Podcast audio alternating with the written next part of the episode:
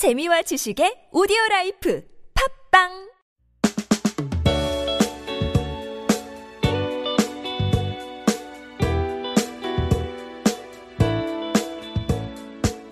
그때 너의 사랑과 지금 나의 사랑. 그때 나의 고민과 지금 너의 고민. 지금 여기에서 우리 마음을 함께 듣는다면 히어 히어 너와 나의 플레이리스트 내가 바로 이 구역의 진성 덕후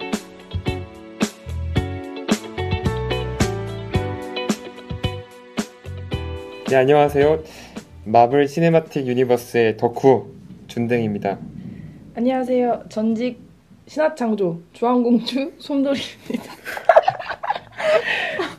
신화창조 그쵸. 그리고 신화창조를 주황공주라고 아, 하죠. 아, 몰랐어 네 손도희 안녕하세요 또 안녕하세요. 한국 독립영화 덕후 이채입니다. 네, 이제 반갑습니다 독립영화의 네. 덕후 네. 현재 아트나이너로 아, 활동 드나이너 중이시고요. 네. 안녕하세요. 음악 덕후 음덕 꿀차입니다. 아 음악 음. 덕후 네. 다들 좋은 거 덕후 하시네요 그러게요. 그러니까 이 테마는 제가 선정한 건데요. 사실 제가 중고등학교 때 신화를 되게 좋아했어요. 음, 네, 그래서 항상 활동도 많이 하고 그랬는데 사실 입시를 거치면서 거의 탈덕이라고 하죠. 탈덕을 했는데 그래도 그런 말이 있어요. 탈덕은 없고 휴덕만이 있을 뿐이다. 그래서 이제 재수할 때 다시 활동을 했거든요. 그러다가 다시 대학에 와서 이제 제 생활이 너무 바빠서 오빠들은 알아서 사시니까 저는 이제 제 생활에 집중을 하게 됐는데 사실 어 그런 게 되게 좋은 것 같아요. 뭔가에 하나 집중하고 좋아하고 이런 것들이 삶에 굉장히 원동력이 되기 때문에 오늘 테마 덕후에 대해서 얘기하는데 첫 번째 사연 들어온 거는 뭐에 대한 덕후인가요? 이분은 페퍼톤스 덕후신데요. 사실 제가 저도 페퍼톤스 굉장히 좋아해서 이 사연을 찍게 아, 됐습니다. 페퍼톤스의 덕후 네. 페퍼톤스는 내 인생에 가장 큰 영향을 미친 뮤지션이다. 내 안에 있는 긍정적인 힘은 다 페퍼톤스의 음악에서 나온 것이라고 해도 과언이 아니다. 무언가를 새로 시작할 때, 새로운 환경에 갈 때, 흔하게는 봄이 돌아올 때마다 나는 페퍼톤스의 음악을 듣는다. 그러면 갑자기 웃음이 나고 어깨도 펴지고 발걸음도 깡총깡총해진다. 이 곡을 선택했지만 나의 가장 큰 꿈이 현실이 될 거라고 응원하는 슈퍼 판타스틱과 흔들리고 물들지 말라고 말해주는 Thank You. 이렇게 세 곡은 절대 인생에서 빼놓을 수 없는 곡들이다. 내가 새로 시작하는 곳에서 빛날 수 있을 거라고 등을 두드려주는 것 같다. 새로운 것을 시도하는 것은 내 인생의 큰 자취들로 남아주지만 시도해야 할 때가 오면 첫 발걸음에 대한 두려움에 주춤거리게 될 때도 있다. 그때마다 괜찮아 잘할 거야 라고 응원해주는 것 같다. 페퍼톤스의 행운을 빌어요.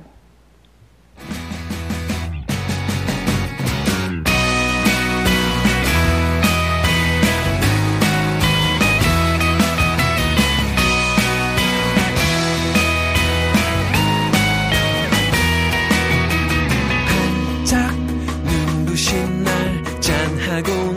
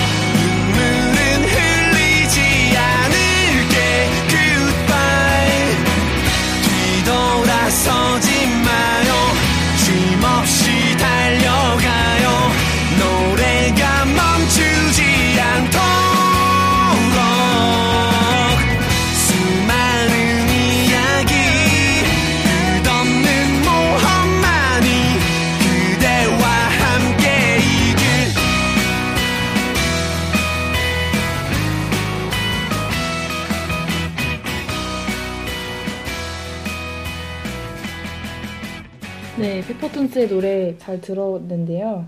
사실 이런 음악도 좋지만 그 사람 자체, 그 아이돌 자체에 빠져서 허우적대는 경험들도 굉장히 강렬하고 값진 경험이라고 생각을 하거든요. 송돌이의 신화 창조처럼 그렇죠. 제 안에 제가 그렇게 열정적인 사람이라는 걸 그때 알았습니다.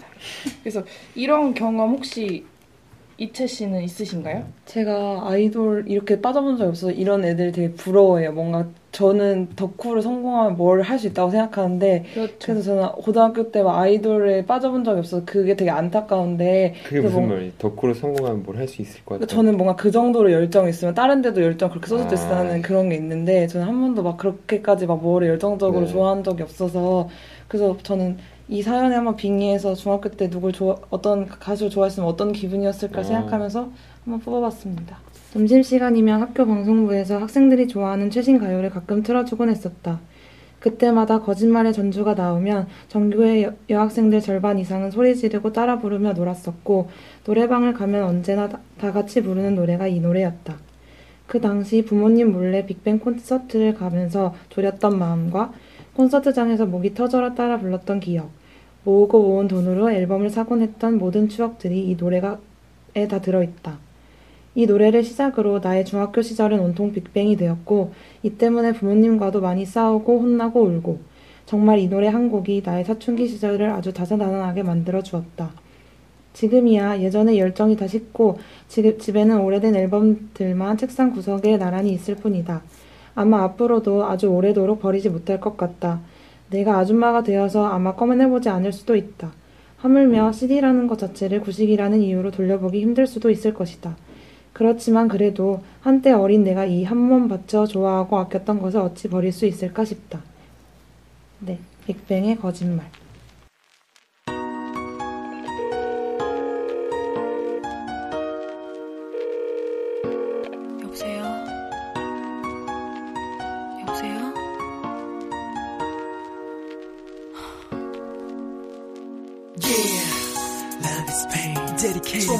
My broken hearted people. One saw the flame.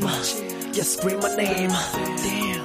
And I'm so sick of love songs. Yeah, I hate them love songs. Memento hours. 거짓말. 늦은 밤비가 내려와 널 데려와. 젖은 기억 그때 뒤척여놔. 너 없이 잘살수 있다고. 다짐해봐도 어쩔 수 없다고. 못하는 술도 마시고. 속타는 마음 밤새 채워봐도. 싫어. 너는 하루는 길어 빌어. 제발 있게 해달라고. 너는 웃음이 보이지 않나? 눈물조차 보이지 않나? 더는 살고 싶지 않아 Yeah, 열 같아. 열받게. 네 생각에 돌아버릴 것 같아. 보고 싶은데 볼 수가 없대. 모두 끝났대. I'll be right there. I'm so sorry but I love you 다 거짓